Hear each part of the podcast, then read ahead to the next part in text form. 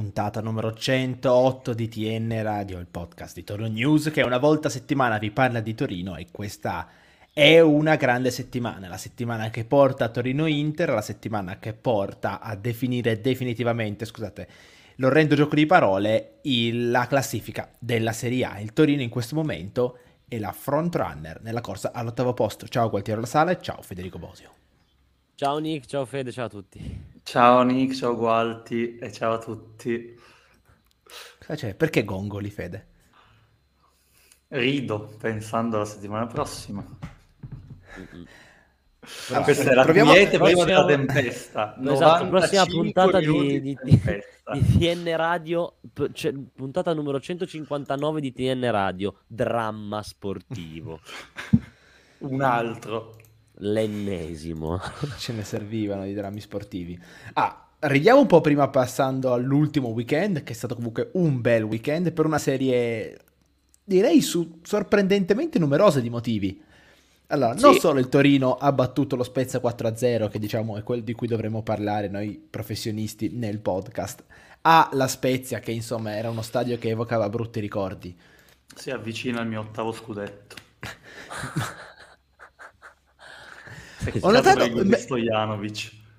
devo dire che non pensavo che ci fosse tanto odio verso lo Spezia da parte del tifo granata. Ne ero un po' stupito.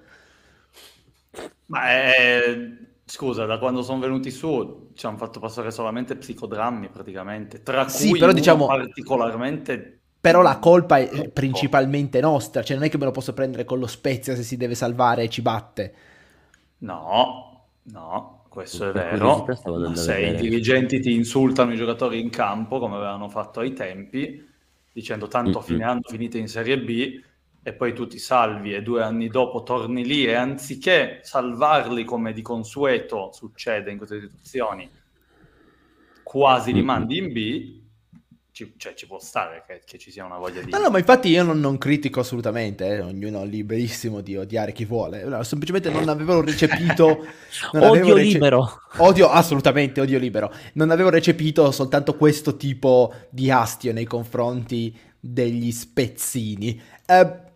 Ma non solo, appunto, c'è stata la bella vittoria del Torino contro lo Spezia, è vero, l'unico neo è stato che anche la Fiorentina ha vinto, nonostante fino a 7-8 minuti dalla fine stesse sotto 1-0 contro la Roma che ormai ha alzato bandiera bianca e in campionato va proprio come una nave in tempesta, aspetta soltanto lo scoglio dell'Europa League, se passa quello è tutto abbonato. Ma ci sono stati bei risultati, perché il Bologna è stato fermato da Napoli, nonostante fosse 2-0 sotto, quindi in un certo modo è riuscito ancora a restare nella corsa per l'Europa.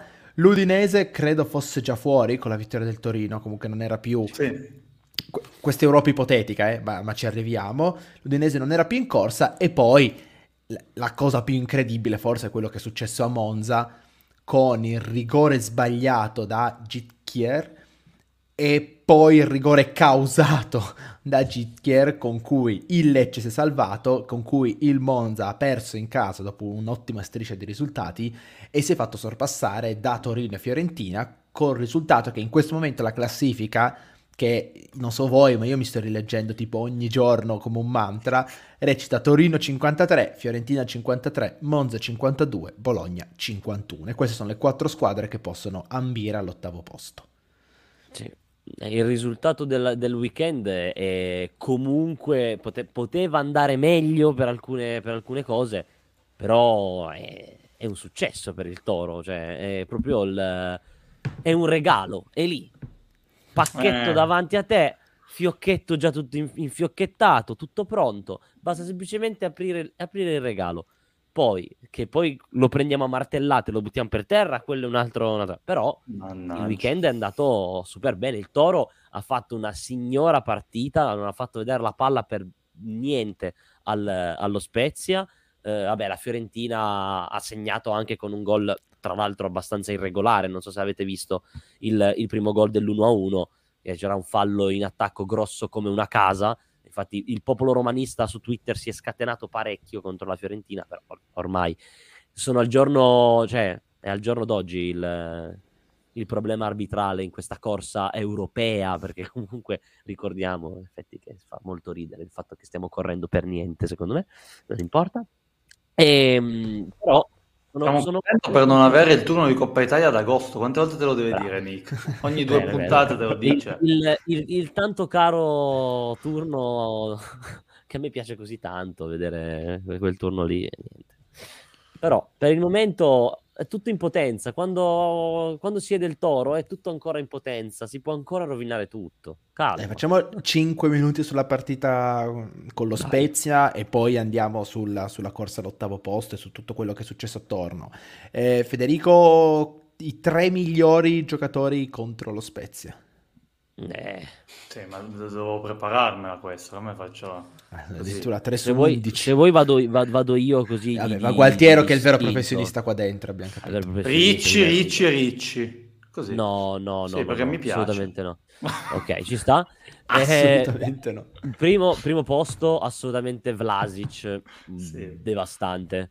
2 assist importantissimi, non ha segnato, ma centro nevralgico dell'attacco del Toro. Nel secondo tempo è stato straripante, ha fatto vedere che quando in forma fisica veramente fa paura. Violenza, mi piace molto. Dopo Vlasic, sì, ci metterei anche in effetti Ricci, finalmente un gol, bel gol, se lo meritava,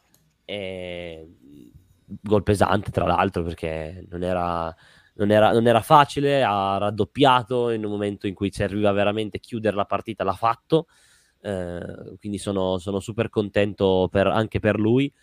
E al terzo posto direi Juric, lo so che non è un giocatore, ma voglio sottolineare il fatto che la sua scelta di spostare Scurs dal centro alla destra, di mettere Buongiorno al centro, dopo che Scurs aveva avuto un po' di difficoltà, dopo che Scurs aveva avuto un periodo difficile, eccetera, è dimostrazione di un allenatore che, nonostante molte critiche che mi sono state mosse anche da noi, ha voluto cambiare, ha fatto una scelta e la scelta l'ha pagato decisamente bene. Tra l'altro stava ripetendo un copione classico da Toro, sull'1-0...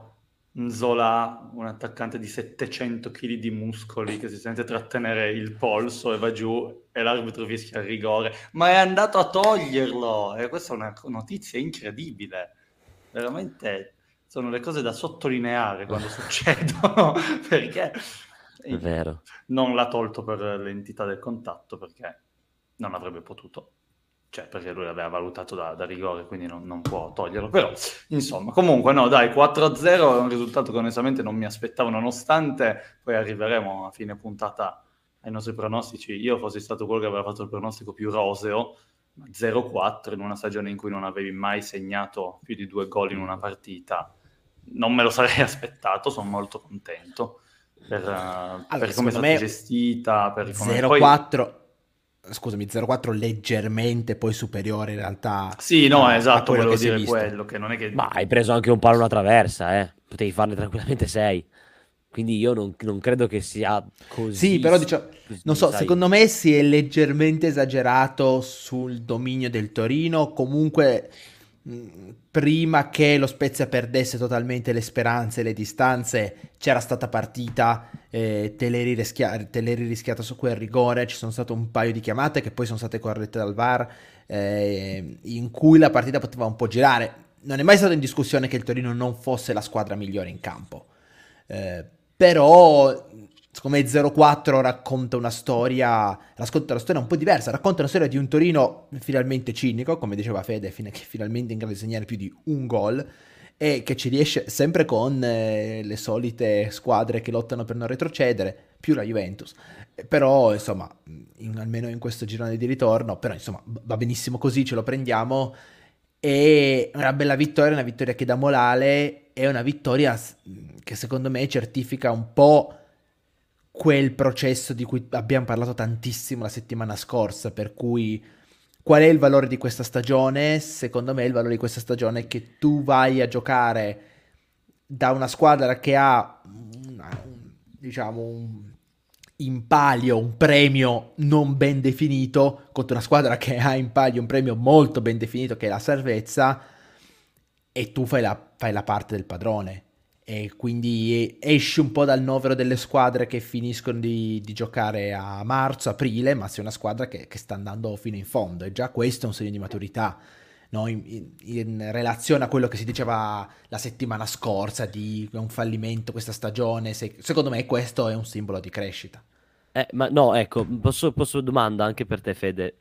Secondo voi può essere interpretata come una partita, oltre che di maturità, da grande squadra? Domanda, domanda. Come l'hai gestita, sì, perché comunque è vero che hai preso anche due legni. Se guardiamo nel complesso la partita, come dice Nick, probabilmente non era una partita da 0-4, come tante altre volte, invece hai fatto partite da 0-4 e sono finite 1-1. Quindi per come l'hai interpretata, sia col cinismo sotto porta che in fase difensiva, perché alla fine sì, gli episodi per lo Spezia sono stati 2 o 3, ci sono stati, potevano far girare la partita, ma li hai contenuti bene. Sì, secondo me sì. Secondo me mi vengono in mente le partite contro Empoli all'andata, quella in cui poi segni di culo di Lukic, letteralmente, o anche, se non ricordo male, quella con la Salernitana, la partita in cui sì, ho avuto la sensazione di un Torino ancora più dominante da quel punto di vista. È sicuramente un passo avanti riuscire ad abbinare a questo tipo di prestazioni questo tipo di risultati, perché è quello che appunto fanno le grandi squadre. Esatto, era una cosa che avevamo rimproverato tantissime volte appunto al Toro, di non riuscire, di non saper proprio riuscire a chiudere le partite, che si piacesse troppo, magari già arrivato sull'1-0 al primo tempo, poi smettesse di giocare. Nel secondo tempo sei entrato in campo col vantaggio e sei stato un rullo compressore praticamente tutto il secondo tempo. Certo, poi ci sono stati alcuni episodi in mezzo all'area, il gol annullato, eccetera, ovviamente degli avversari, però non hai mai smesso di correre praticamente fino al 90°. Quello secondo me è sintomo di una squadra che ha capito comunque forse l'importante, lo vedremo questo weekend che arriva, ha capito secondo me l'importanza di questo percorso, che può valere tutto, può valere niente, però l'unità di intenti c'è, la qualità non manca, con la squadra al completo, ragazzi, cioè, con questa squadra che si ripropone anche l'anno prossimo, secondo me i discorsi, sì, l'avevo già detto scorsa puntata, cambiano radicalmente, ma nel senso non ho come dire, non ho critiche da fare, da muovere al Toro, né nella panchina né in campo, atteggiamenti, cose varie, è andato tutto bene. Per una volta da tutto bene. Faccio mia la domanda di G. Morandin 94 che ci chiede: secondo voi perché il Torino in trasferta è quarto dietro a Napoli, Inter, Lazio forse? Non ricordo, mi sembra che fosse un dato che avessero detto in telecronaca, mentre in casa si è 15°.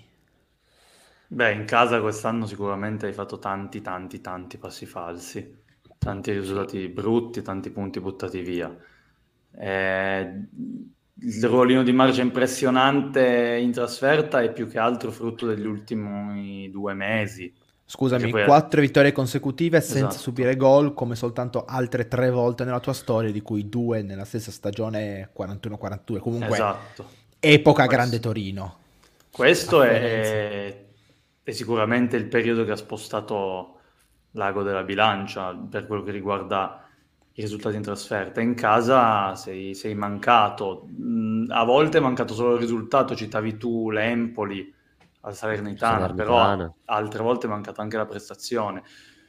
Onestamente non credo che sia un fattore ambientale, nel senso che sarebbe la prima cosa che verrebbe da dire: beh, magari hanno difficoltà a giocare davanti al pubblico perché, che ne so, prendono fischi, perché per una serie di ragioni. Non credo, cioè non mi sembra, quindi non te lo saprei motivare.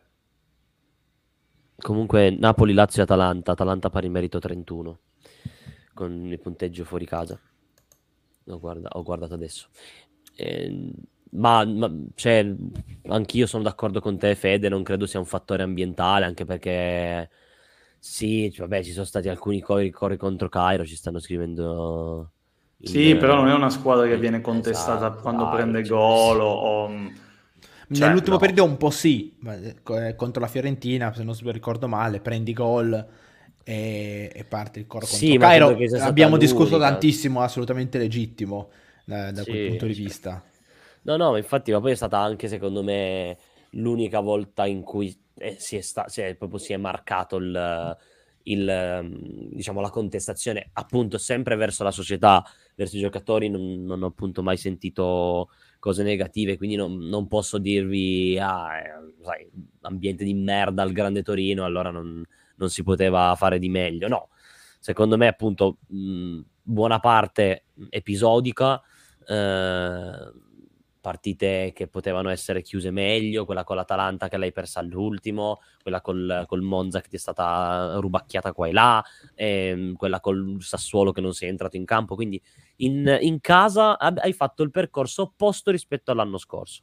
L'anno scorso in casa eri devastante, soprattutto fino a un certo punto, prima che Venezia e quell'altra Cagliari ti aprissero in due, rovinando tutto. Avevi fatto il tuo fortino in casa, e mi ricordo che andavo allo stadio ogni volta, Sampdoria 3-0 e Udinese 2-0, facevi un culo così a chiunque, e fuori casa sembravi un bambino che si metteva a piangere senza fare niente. Si è invertito il trend completamente, il che dispiace, perché con banalmente unendo tra virgolette le due stagioni c'è una squadra da Europa piena, senza dover... E l'altra che retrocede. Esatto, sì, l'altra che retrocede.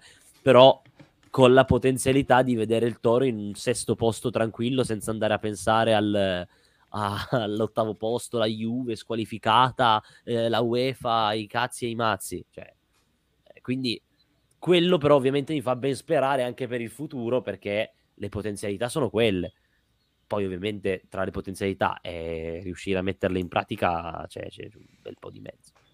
Ma insomma, apriamo il grande tema che poi è quello di cui stiamo discutendo, perché è notizia di oggi che la Juventus ha patteggiato sul secondo filone, che secondo alcuni era quello un po' più di ciccia, anche in vista di possibili altre penalizzazioni che avrebbero potuto portare questo ottavo posto a essere effettivamente un settimo posto. Invece patteggiamento per denaro sonante, 718 milioni, no, 718.000 scusatevi, 718 milioni andava bene, sì, andavano in bancarotta, sì, qualcuno fa notare, insomma, si parlava di 90 milioni di buchi di stipendi, insomma, pagati, non pagati, nascosti.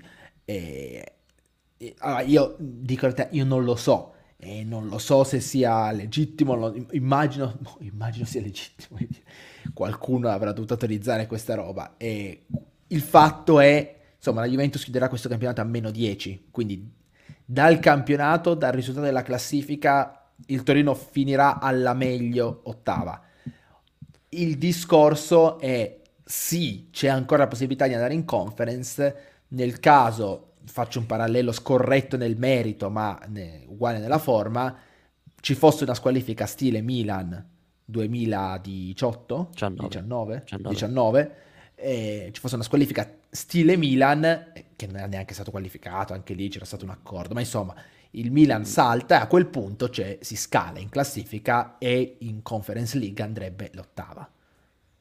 Sì, la cosa interessante è appunto che stanno anche scrivendo nella chat, appunto la UEFA potrebbe squalificare la Juventus per 2 anni dalle coppe. La Juventus potrebbe poi fare un accordo, come aveva fatto il Milan con la UEFA, di saltare quest'anno che arriva, per poi non avere problematiche per l'anno successivo. Quindi trovare, saltiamo la Conference così se ci qualifichiamo in Champions, non ci esattamente, anche perché appunto ce lo scrive anche Giacomo Morandin, che interesse ha la Juventus andare in Conference, ma cioè, non credo che ne abbia così tanto, ecco, andare a giocare a Baku, non so se sia proprio, mentre noi ci andiamo col veleno, noi Madonna santa non vediamo l'ora, cioè noi stiamo volando altissimo, facciamo la live, il pulmino di TN Radio, ricordate, TN una Radio lunga live in macchina attraverso l'Anatolia per... Sì, sì, sì, sì. Bello, assolutamente sarebbe, sì, troviamo uno sponsor contenuto. Scrauso che tipo caramelle. Che regaleremo.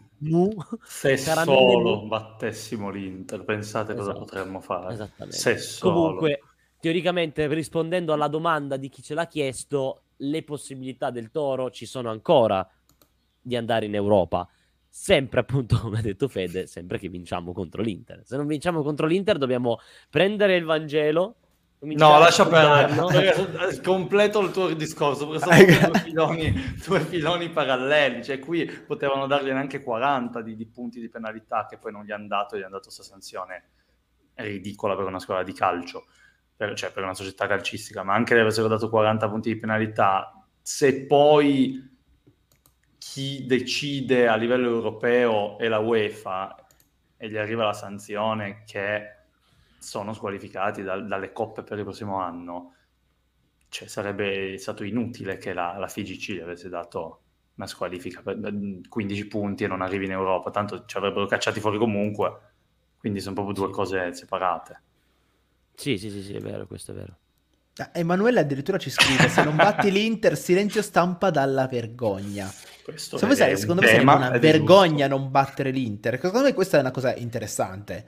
Mi sembra che ultimamente nel discorso calcistico siamo un po' andati oltre l'idea che la squadra che non ha più niente da chiedere in ciabatte viene sempre battuta dalla squadra che ha un minimo obiettivo. Mi sembra che questa cosa venga abbastanza spesso smentita dai fatti. Quindi non so, ditemi anche voi se... Secondo me se hai davanti l'Inter è tosta battere l'Inter sempre. Certo, l'Inter probabilmente non giocherà con Lautaro e magari evita l'infortunio di Lautaro in vista della finale di Champions, però l'Inter è una squadra forte. Però giochi sempre contro una finalista di Champions League, ragazzi, cioè non è ovvio che noi vogliamo vedere un Toro con due palle grosse come parabole, perché l'obiettivo e la motivazione è dalla parte del Toro, quindi sappiamo che la motivazione molto spesso batte il talento. Ho capito. No, ci scrivono, speriamo che... No, io ridevo per questo. Ma in realtà, gli allievi di fascia B. Non lo so, perché gli allievi di fascia B e poi arrivano, entrano in campo, sono delle iene, cioè, lasciamo perdere quelli troppo che non giocano mai, che poi vedono l'ora di giocare e ci aprono il culo in una maniera devastante. Perfetto. Ma in ogni caso che scenda la prima linea dell'Inter, che la seconda, la terza linea non mi interessa. Il fatto è che battere l'Inter non è facile, hai il dovere di provarci, hai le carte per potertela giocare, non è scontato il risultato, punto. Quindi non hanno Vagna e Gigi, appunto, non hanno Vagna e Gigi, sono d'accordo, sono di un livello decisamente superiore, loro si girano e mettono dentro Lukaku come riserva, se no mettono Dzeko, cioè il loro secondo attaccante è Dzeko, che è stato decisivo tutta la stagione. Non stiamo parlando di due squadre sullo stesso livello. Quello che può dare speranza al Toro è soltanto la fortissima motivazione, quindi Juric deve prepararla sul lato emotivo molto, perché quello è. Poi lì, ragazzi, poi lì te la giochi, sono episodi, lo sappiamo, le partite sono così e boh, basta. Poi se succede allora, bene, con le seconde linee noi con Singo. Ma non fa neanche tanto ridere. Tripletta di Gagliardini. No, allora, diciamo così, se fai 3 punti con l'Inter non devi fare nessun calcolo.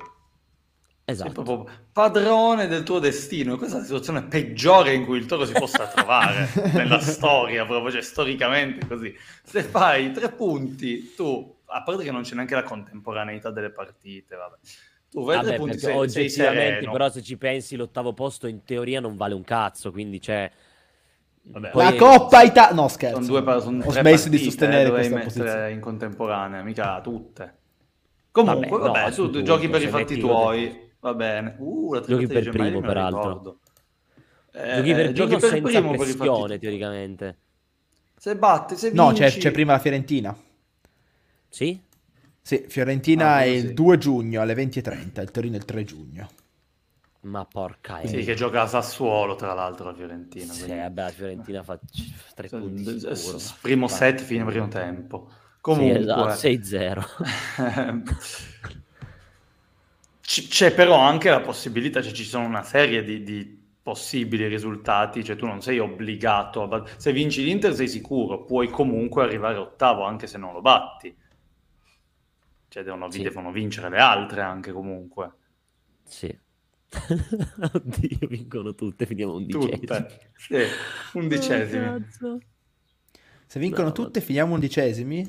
Sì. No. Sì. Finiamo undicesimi, perché se ci passa davanti Fiorentina, Monza, Bologna, finiamo undicesimi. Il Monza gioca in casa dell'Atalanta, quindi non una partita facile. L'Atalanta che si gioca comunque l'Europa League, e avanti a Juventus e Roma, sempre con l'asterisco sulla Juventus, però deve giocarsi l'Europa League, ma non si può giocare la Champions.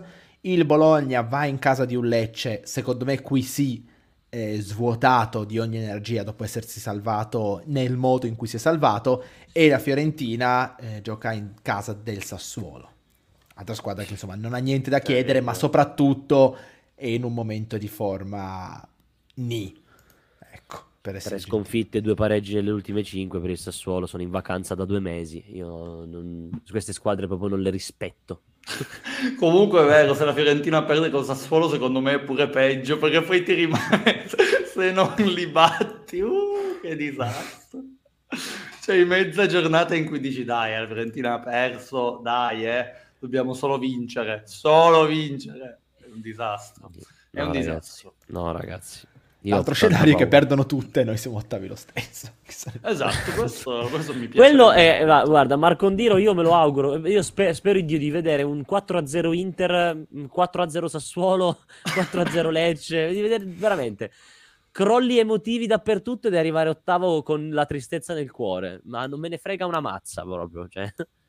Ovvero sia per gli esami, ti giuro. Davide, immagino che tu ti chiami Davide. Io ho mal di stomaco da dopo il 4-0 contro lo Spezia. Io sto male fisicamente, e questo è come noi tifosi del Torino, tutto a puttane.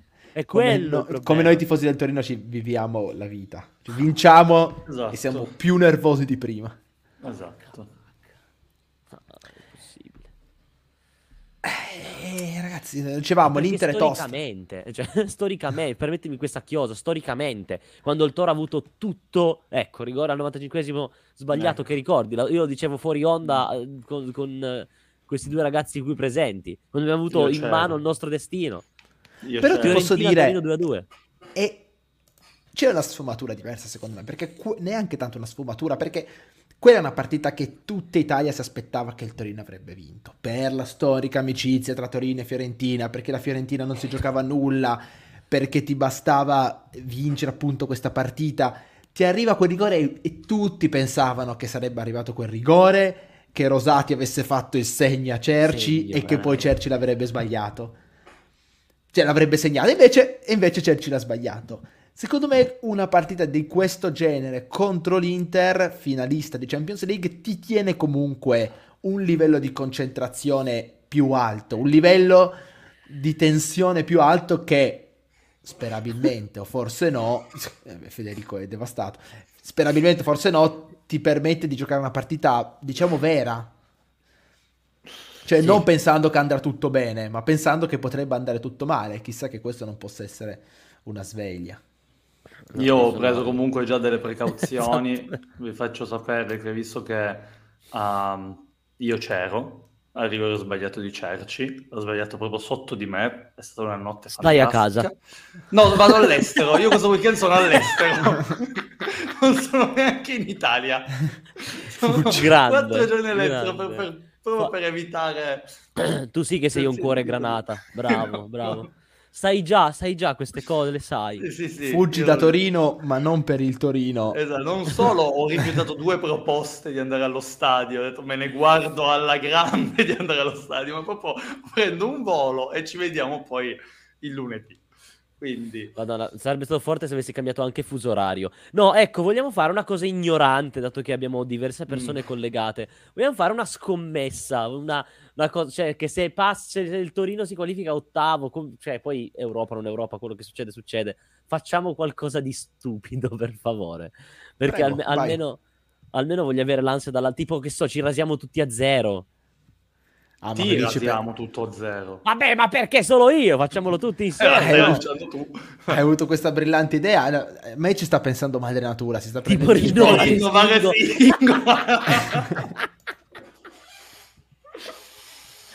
Davide, ti voglio troppo bene. Gigi, non fa niente a ridere. Siamo qui che combattiamo per rinnovare Gigi. Abbiamo rinnovato Caramò comunque. Esatto, io volevo dire che in questa giornata così... metà settimana di avvicinamento c'è stata una notizia molto bella e una notizia molto brutta, secondo me. La notizia molto bella è il rinnovo ufficiale di Caramò fino al 2025, che se l'è meritato, secondo me, è un giocatore molto utile. E la notizia molto brutta è che si è di nuovo spaccato Lazzaro, che non è mai rientrato dal vecchio infortunio, cioè no, è rientrato, ma anche Juric ha detto non è rientrato al livello a cui era prima, e adesso si è di nuovo lesionato e finito la stagione, infine. Arrivano tante belle proposte, scusami, e anche Federico si compra la maglietta di Gigi. Ma proprio col cazzo. Sì. Io se volete, quelle che sono rimaste, mi compro la maglietta di Simone Verdi. Giuro. Ma non ce l'avranno neanche in magazzino. €80 per quel C'è un ragazzi, cioè, mi sembra giusto. Un cassetto al Philadelphia che c'è ancora...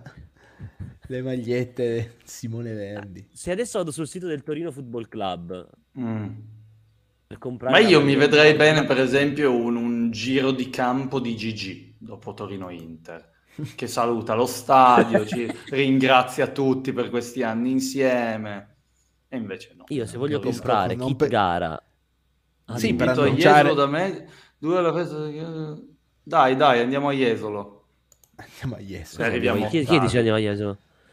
Da lei fate la festa al chiosco con la maglia a posto? 2 giorni. Giacomo, ma questa cosa è una figata pazzesca.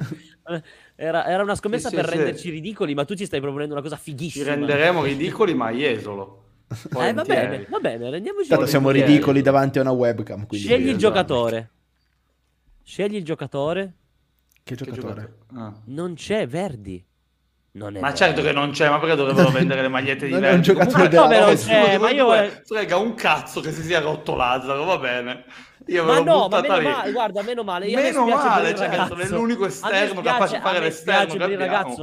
A me spiace per il ragazzo, però obiettivamente è arrivato al momento giusto quest'altro infortunio, perché magari fosse arrivato un po' più avanti il Toro avrebbe già pensato al riscatto. Questo giocatore bravo ragazzo, anche qualità, tutto quello che vuoi, però è stato fermo 12 partite, se non vado errato, vado 10 o 12 partite, vado a memoria, per infortunio. E non ci puoi puntare obiettivamente, concretamente, per il prossimo anno. Ma quindi... perché dici così? Ma si è rotto il ginocchio. Ok, abbiamo deciso, puntata di TN Radio da Jesolo. Ok, la faremo da Jesolo. Va bene, me lo segno, Madonna. Vabbè, comunque i migliori esterni che abbiamo in rosa sono Olaina e Lazzaro. Infatti Lazzaro è l'unico che è capace a crossare. Olaina sì, però Olaina non penso proprio che lo riscatteremo, è scadenza di contratto. Sì, riscatteremo, prolungheremo, volevo dire. Poi post campionato ci sarà tutto il tempo anche in attesa di decidere se il Torino farà l'Europa oppure no, e le probabilità non sono tantissime, lo abbiamo detto, di discutere. Sicuramente il capitolo esterni è quello più lungo da riempire, insieme ovviamente a tutta una serie di giocatori che bisogna capire, ma non riapriamo questo discorso adesso, se faranno di nuovo parte del Torino, è il progetto di Juric, c'è un terzo primo anno, eccetera. No, però ci chiedono, se arriviamo in conference chi prendereste? Esatto. Io prenderei subito Falcone e Colombo, che ci hanno portato in se arriviamo in conference sono da contrattualizzare subito Falcone e Colombo che ci hanno il 50% della qualificazione è loro. Secondo me ha ragione Davide, sono finiti gli esterni, non esistono più esterni, hanno proprio la fabbrica che stampava gli esterni ha chiuso e non lo so, prendiamo Marcelo vecchio un po' lì, sono finiti gli esterni, basta comprare la coppia del Verona e Juric si ubriaca per 2 mesi. Basta, io credo, ragazzi, si ubriaca per festeggiare, intendevo, che poi ci tacciano di... Ma va, che ci cagano, dai. Io ci tenevo a sottolineare che secondo me, appunto, perché non mi ricordo il commento adesso di chi era, mannaggia, di chi è? Aspetta, ok, sì, di Isma. che ha chiesto appunto, contando Cairo come presidente, giustamente, ragazzi, se arriviamo in conference, secondo me la prospettiva più rosea è che riscatti rinnovare Gigi. No, dai, che riscatti Miranchuk, Vlasic sicuramente in coppia, che sono già quasi una trentina di milioni insieme, 28, e che poi prenda ancora qualcun altro, faccia ancora uno, massimo due acquisti e basta. Scusatemi, poi la smettiamo con le distopie, ma mi fa molto ridere Gabbocoa. Vinciamo domani, cioè domenica, sì, e poi perdiamo le qualificazioni di Conference League perché non vai ai gironi, vai ai playoff, quindi perdi le qualificazioni in un posto stupendo tipo Riga o Sofia. Skulls venduto un minuto dopo la qualificazione. Quanto è divertente pensare tutti i modi, beh, quando pensi tutti i modi in cui può andare male una cosa fa molto di tutto quello che stiamo dicendo non ci sarebbe tra l'altro niente di cui stupirsi, è tutto perfettamente in linea con quello che succede, la realtà, quindi. No, ecco, recente. Ci dicono anche di Adopò che è praticamente a un passo dall'Atalanta perché non rinnoverà col Toro, dopo che il suo agente ha semplicemente detto dato che ha la qualità di Pogba dovrebbe giocare di più. Ma è un crettino, perché l'Atalanta trova spazio. Di più. Fatto un gol al Milan al 117esimo, qua abbiamo trovato l'Atalanta, secondo me, posto che rimane Gasperini, che ormai è un'incognita ogni anno, potrebbe essere un posto giusto per Adopò. Mi dispiace, nel senso, purtroppo e per fortuna il Torino ha avuto qualcosa da giocarsi fino alla fine quest'anno, altrimenti avrei provato a inserirlo un pochino Adopò, perché ha fatto qualche buona cosa, soprattutto gennaio-febbraio, un momento non grandioso per il Torino, però nella vittoria di Coppa Italia, ovviamente il gol a San Siro, ma anche le partite successive, quando è entrato ha fatto bene, poi è un po' scomparso dai radar. Sì, infatti secondo me sarebbe un prospetto da tenere. Adesso sono mesi che non gioca più, però diciamo che fino a metà stagione aveva dimostrato di poter essere utile comunque, poi è giovane, però avremo un sacco di puntate per parlare del mercato fallimentare che faremo. Esatto, quello sì, però se, sinceramente al momento se perdiamo Adopò non lo vedo come una sconfitta, soprattutto dopo quello che appunto che è successo con il suo agente eccetera. Non credo che abbiamo perso il nuovo Pogba, il nuovo Iniesta in mezzo al campo. Poi magari appunto va all'Atalanta e diventa un crack incredibile, lì mi mangio le mani. No, ma dipende sempre chi prendi. Ma in realtà centrocampo in questo momento ti devi leccare le dita fino ai gomiti per quello che hai visto, secondo me, con Ricci e Ilic, gli inserimenti che hanno fatto, la qualità. Sì, ho capito, ma se dai via dopo hai solamente Linetti come riserva, che non è a livello come riserva, di Ricci, vabbè. No, certo, però ovviamente ma anche se fosse rimasto a dopo un acquisto a centrocampo lo devi fare, certo. Un acquisto da 2-4 milioni, quindi non andare a prendere il titolare, perché i titolari ce li hai, però andare a prendere un sostituto anche magari di buon livello. Io sto sparando un nome che non voglio, lo dico prima, tipo Gagliardini, che lo vai a prendere a zero, proprio lui non lo voglio, perché non l'ho visto giocare, ma proprio non mi piace proprio. Però potrebbe essere uno di quei profili low cost che alla fine può farti il quarto, che ne so io, cioè, per farti capire, no? Comunque esperienza europea, ha giocato nell'Inter, all'Atalanta sembrava veramente, c'era gente che diceva è il nuovo Pirlo, io ho letto commenti del nuovo Pirlo Gagliardini, cioè, quindi qualcosa di buono deve aver pur fatto. L'Atalanta Gagliardini è una roba. Avviandoci alla conclusione... torna il Can, scusatemi, torna il Can. I Gineitis, bravo End, anche Gineitis. Perfetto. Se vogliamo puntare sui giovani, direi che è il momento di chiudere questa conversazione, perché stiamo sfiorando il ridicolo. Possiamo passare ai pronostici, dove io e Federico, prendendo il 2 del Torino, ma non il risultato esatto, perché nessuno ovviamente si poteva immaginare uno 0-4, guadagniamo un punticino in classifica. Gualtiero, bisogna dire, si è un po' arenato, la classifica una giornata della fine. C'è stato il sorpasso di Federico, già di per sé impronosticabile su Gualtiero, ma è tutto aperto. Io me la sto vivendo bene come il Torino, devo dire, in testa con 12 punti, ma sapendo che sto correndo verso un burrone, perché il treno Federico, ciuff, non si ferma più. Io qua per non possiamo arrivare tutti pari, questo peccato. No. Per coerenza, io le ultime giornate ho giocato sempre contro il Toro, sempre dato il Toro per sconfitto, sempre. Quindi per me, già lo dico, parto in avanti, 0-2 Inter. Tu, Nick. Vai. vai. Ma io sono 3 mesi che scommetto sulle vittorie del Toro. Che faccio? Smetto adesso? Regaliamoci questo sogno, no? Un bel 1-0 facile. Allora mi stai scaldando il cuore, io te lo giuro. Madonna mia. Mi sento, 1-0 facile. Gol di Calamo, appena rinnovato va sotto la curva a fare così. Cuore Toro. Io dico 1-1, no, ragazzi. Penso che segnerà l'Inter, però dico 1-0. E io dico 1-1. Tu dici 1-1? Secondo me pareggio. No, quello... pareggio e poi soffriamo.